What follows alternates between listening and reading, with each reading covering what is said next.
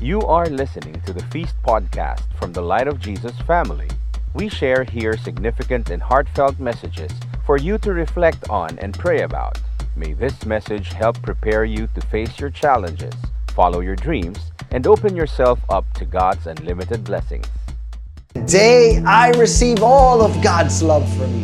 Today, I open myself to the unbounded, limitless, overflowing abundance of God's universe. Today, I open myself to God's blessings, healing, and miracles. Today, I open myself to God's Word so that I become more like Jesus every day. Today, I proclaim that I'm God's beloved, I am God's servant, and I am God's powerful champion. And because I am blessed, I am blessing the world. In Jesus' name, amen. Let's sing in honor of God's word, everybody. Here we go. Thy word is a lamp unto my feet and a light unto my path. All right, just as I said, we're going to give a little recap, okay? I hope that's fine. Earlier in our study of Matthew, we found out that one of Matthew's messages was this, that Jesus is the new Moses. You remember that session, that Jesus is the new Moses? But you know what? For all of us, this might be one of those acceptable universal truths, like, you know, saying that Brother Bo is pogi. You know, the world already knows that. But to the Jews, you know, saying that Jesus is the new Moses, it was a new thing to them. It was a really big deal, actually, to them. And, and you know what? To press on on this point, Matthew did something very brilliant. He divided the teachings of Jesus to five parts to parallel the five teachings of Moses, which are all found in the Old Testament, by the way. Namely, Genesis, Leviticus, Exodus, Numbers, and Deuteronomy, okay? Moses authored all of these books. Now, let's show, let, let me show you a table re- real quick, okay? As you can see, the first chunk is found in Matthew chapters four to seven, which is called the Sermon on the Mount. Now, the second part is found in Matthew chapter eight to ten, where Matthew documents the Sermon on the Mount in action, okay? The third part is found in chapters eleven to thirteen, where Matthew shows the different responses to Jesus that was mirrored in his parables. This is what we previously talked about last series, right? The fourth chunk, this is where we are now, is chapters fourteen to twenty, where we're going to study the different expectations of people about God's kingdom. I pray that you're going to be blessed by this. And then after this, we're going to enter into the fifth part, chapters twenty-one to twenty-five, where, which we'll find out about the clash of kingdoms. Okay, so this puts us up, up to speed where, where, with where we are right now. But today, you're in for a treat, because we're going to launch a new series. And take note that the title is not your usual title, okay? In fact, you might scratch your head for a moment when, when you hear it. Check this out. Here's the title. Side A, Side B. That's it. Side A, Side B. And this is particularly funny to me because, you know, when I was a Boy Scout, whenever we would go camping for days, you know, in jamborees or regular camping, Side A and Side B was a term that you used when you forgot to bring extra underwear. So what you do is you wear Side A on the first day, and then the next day you wear Side B. Okay? But you know what? That's not all. The other concept of Side A and Side B, the more wholesome one, is something that, you know, uh, older people will only get. How many of you can tell me what this is? Let's show the picture. Type your answer below. Go ahead. What, what, what is that thing? Okay, congratulations, because you just completely revealed your age. Everybody who got it right, okay? Honestly, I just saw this in a documentary before. In fact, I had to Google what that was, okay? But these are not, okay, these are not actually the reasons why we, we, we named the title Side A and Side B. We call it Side A and Side B simply because in this series, we will talk about two things side by side. For example, we'll talk about two stories and two kingdoms, two kings, two types of parties. So we want you to journey with us in the next few weeks as we dive into this series, okay? In fact, the message that we want to preach to you today, it's so good. Everybody type in, it's so good. It is so good. In fact, I believe that this will resonate with every Filipino out there. Why? Because we live with a culture of hospitality. You know, when you're in the province and you don't know anybody, people will just open their doors to you, even if you're just a stranger, and then they will give you this invite. Are you ready for this? I want you to help me preach this to all of our attendees by typing our message. Here it is. Come and eat. There you go. It's an invitation. Come and eat. In fact, I believe that this is the same message that Jesus has been preaching since we studied Matthew. How many of you are hungry right now? Are you thirsty? Not necessarily for temporary food that will just make you hungry as you consume it, but are you hungry for nourishment that can satisfy all your desires? Jesus is inviting you to a buffet today, and he's saying, come and eat, my child. Welcome to my feast. So I want you to ready your utensils, okay? By that, I mean your pens, your minds, and your heart, because we're gonna go deep and dig into some serious spiritual sustenance, okay? If you're ready, I want you to type this in right now. Let's bring out the food. Hallelujah. We're going to study and we're going to tackle two Bible stories right now, okay? We'll talk about the beheading of John the Baptist, and then we will talk about the multiplication of the loaves. Now, quick warning. Parents, I am not going to mince my words right now, but parental guidance is a must for our first story. In fact, if you've got minors with you, that also includes immature people as well. You can remove them for, for, for, from the room for a moment, because I want to tell you that we've got a wholesome, awesome kids session after this. Go just visit our F B page for more details, but you can direct your kids to that page afterwards, okay? And you'll know why in a moment. Anyway, here is the story that Matthew Matthew tells us. And go, go to Matthew chapter fourteen, and then we're going to talk about the death of John the Baptist. Matthew chapter fourteen, verse one, and it says, when Herod Antipas, the ruler of Galilee, heard about Jesus, he said to his advisors, this must be John the Baptist raised from the dead. That is why he can do such miracles. For Herod had arrested and imprisoned John as a favor to his wife, Herodias, the former wife of Herod's brother Philip. John had been telling Herod, it is against God's law for you to marry her. So Herod wanted to kill John, but he was afraid of a riot because all the people believed that John was a prophet. But at a birthday party for Herod, Herodias' daughter performed a dance that greatly pleased him. So he promised with a vow to give her anything she wanted. And so at her mother's urging, the girl said, this is where it gets really graphic, I want the head of John the Baptist on a tray. Verse nine, then the king regretted what he had said, but because of the vow he made in front of his guests, he issued the necessary orders.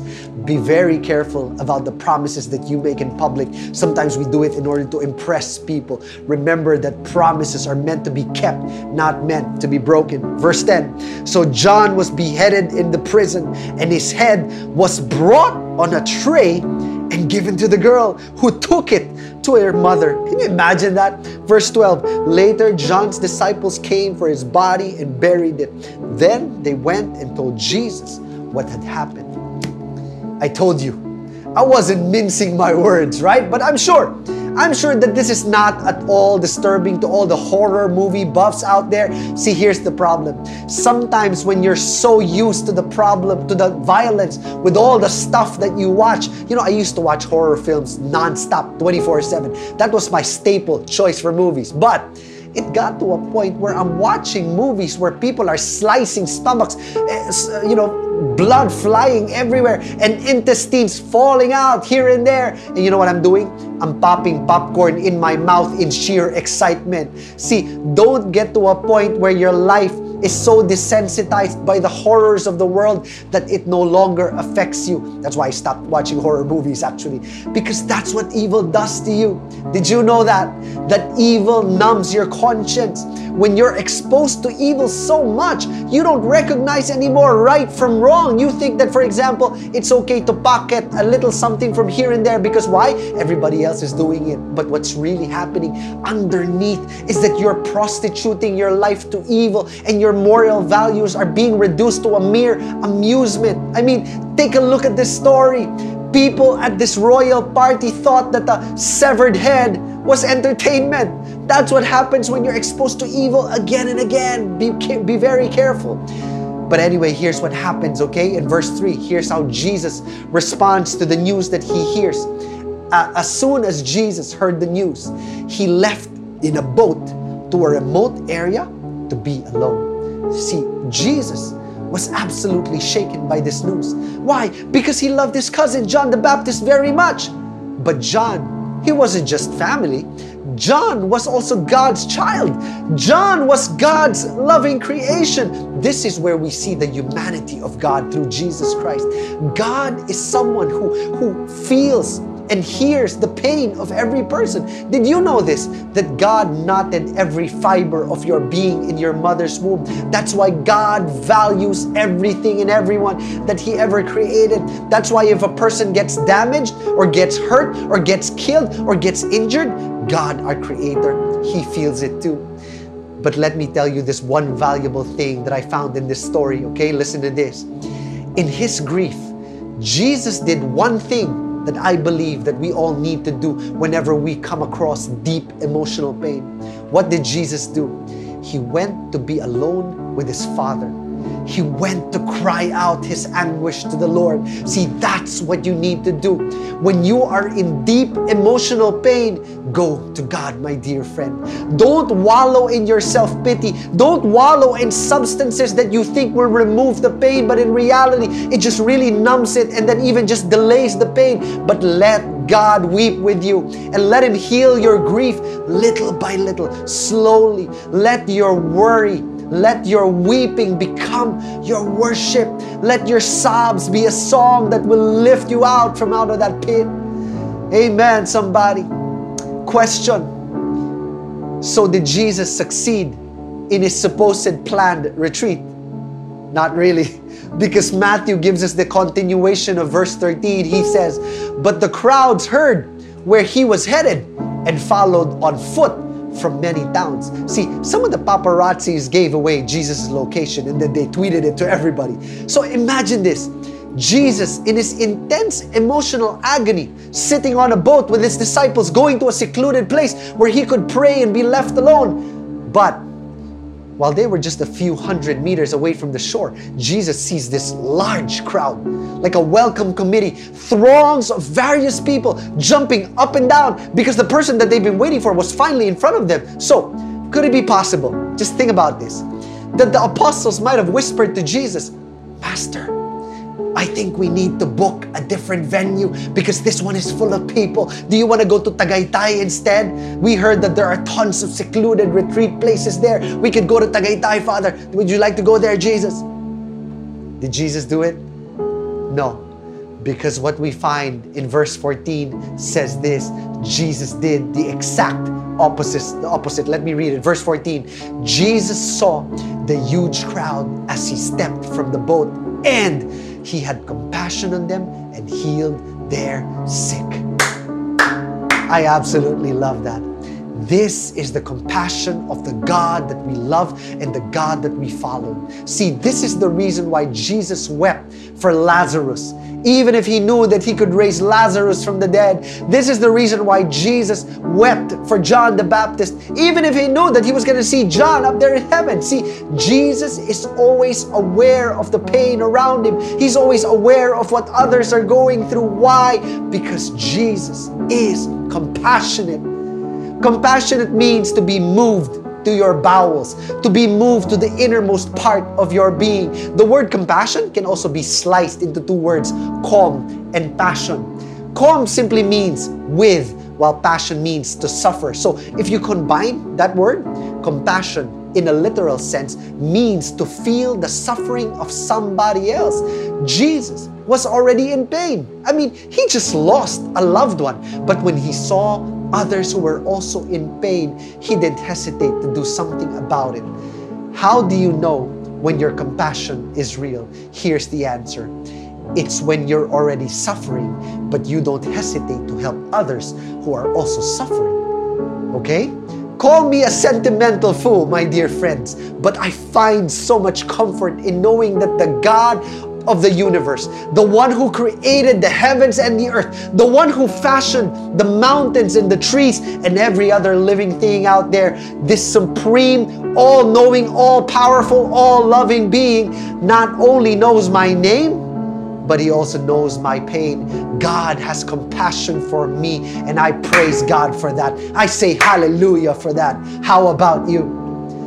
Amen, somebody. My friend, are you in pain at this moment? The invitation is that come, eat, and partake in this feast that Jesus has lovingly prepared for you. Amen.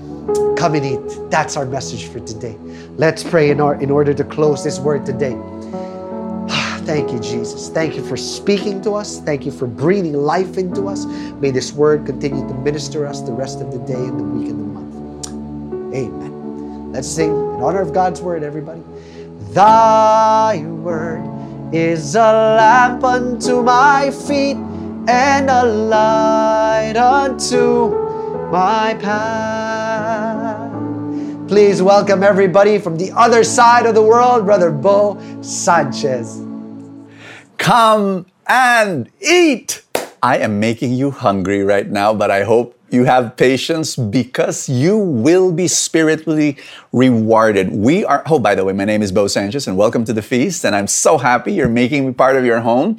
We're going to read a Bible story that you, my guess, have read and and heard hundreds upon hundreds of times.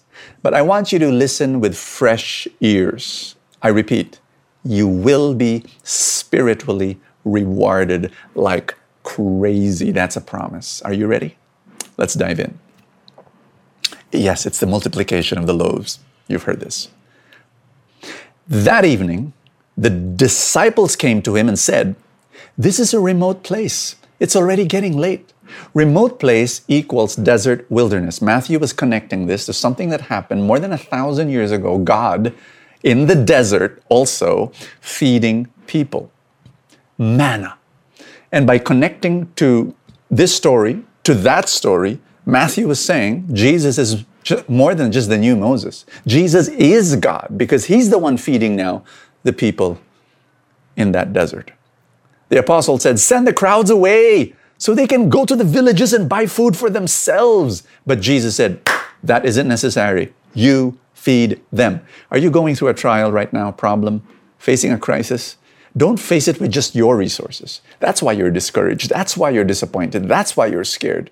Face every trial that you're going through, every need that you're going through, every impossible situation that you're going through. Face it with God's resources because you have access to that. I can go on and on, but I have to go on uh, and, and read. "But we have only five loaves and two fish," they answered. "Bring them here," Jesus said. Then he told the people to sit down on the grass. Jesus took the five loaves and two fish, looked up towards heaven, blessed them, and then breaking the loaves into pieces, he, he gave the bread to the disciples who distributed it to the people. Then all ate as much as they wanted, and afterward the disciples picked up twelve baskets of leftovers. About five thousand men were fed that day in addition to all the women and children. My estimate would be a ballpark figure of about twelve thousand people. You've got five thousand men, then women and children.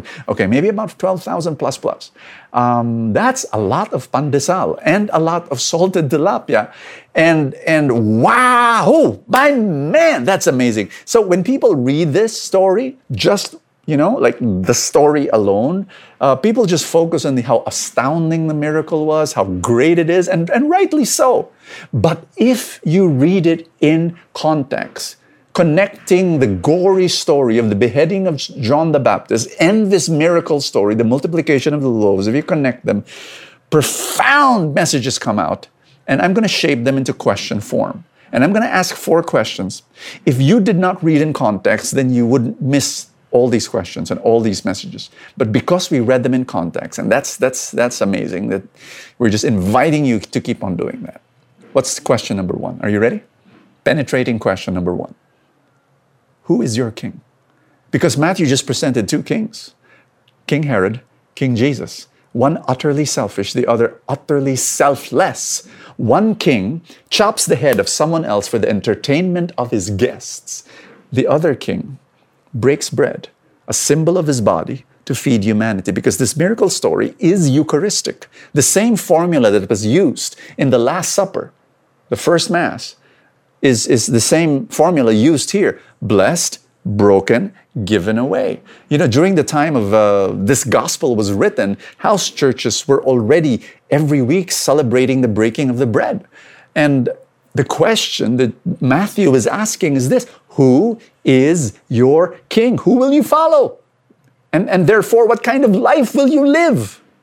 Um, I, I can just go on, but move move to question number two. What party will you join? Again, Matthew presents two parties. The first one is the obscene royal party that's drunk with power and pride. These political figures gathered together, poisoned by, by their own insecurity and, and murder.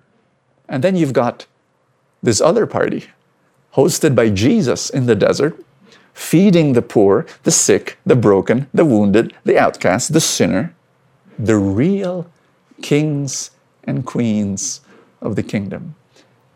And every single day, you will have to choose what party will you join. Woo! Question number three. I love this. This is deep. Will you sacrifice everything? Will you? you know, uh, the apostles told Jesus, but we only have five loaves of bread and two fish. Now, note that this is the only they had. Why? This is their baon. This is their packed lunch. This is for the twelve dudes, the twelve guys, the twelve apostles. This is for us. But Jesus said, bring it over here. The, the food for twelve will become for twelve thousand. Amazing, right? And and when you follow Jesus, you're it's not a promise to, okay, I'll go to church on Sunday. Okay, I'll pray, you know, every day. Okay, I'll read the Bible. It's not a promise for that. If you follow Jesus, it's a promise to give everything to the King and to tell the King, you're selfless. You want me to be selfless. On my own, I can't do that. But because I follow you, you're going to empower me and you're going to help me To, to give everything. And when you give everything, He multiplies your offering. Whew. Number four, last. Will you give what is given to you? Because Matthew, he, he brings out this, this detail. He said, Jesus, He gave the bread to the disciples who distributed it to the people. I love that. I love it. This is the distribution method of Jesus. That that in the first party, um, they were so insecure that they held on to their power and were willing to kill for, for holding on to their power. In the second party, whatever they received, they passed on and distributed. My dear friend, you are His distribution method. He's chosen you. And people will taste God's love through you. That's His plan. Um, I'm going to ask you again, are you hungry? Are you hungry? If you are, and if you're really hungry for purpose and meaning and love and joy and peace, then come and eat. Jesus says, come to me. And because when, when you eat in my party and you receive me as your nourishment, your life will change forever. Let me insert a short, short sharing here. You know, the feast, I always tell people, it's hundreds upon hundreds of places now in, in twenty-six countries. And there, there are really run by volunteers. We've got volunteers. We've got one volunteer. I think I shared this already with you, where we've got we're, we've got one volunteer in the province who's who's built fifty-six small feasts, you know, for young people and for prisoners and for he's he's just but but he's not alone. We've got so many volunteers. The reason why the feasts are multiplying is because we've got people who've said, I'm gonna, I'm, I'm taking this seriously. I'm gonna share what I received. I'm gonna give away. And the reason why the feast is the feast, spreading all over and multiplying all over, feeding the multitudes, is because there are people who are following King Jesus in His selflessness. They're not being paid. They're just doing whatever they can. And right now in your life, you've got to make that decision. Will you follow King Jesus Will you join the party of Jesus? Will you give? Will you give what is given to you? Will you sacrifice everything? Come and eat, and then distribute the love of God to the people around you. God bless you. Thank you for listening to this podcast from the Light of Jesus family. For more messages like these, please visit lightfam dot com slash podcast.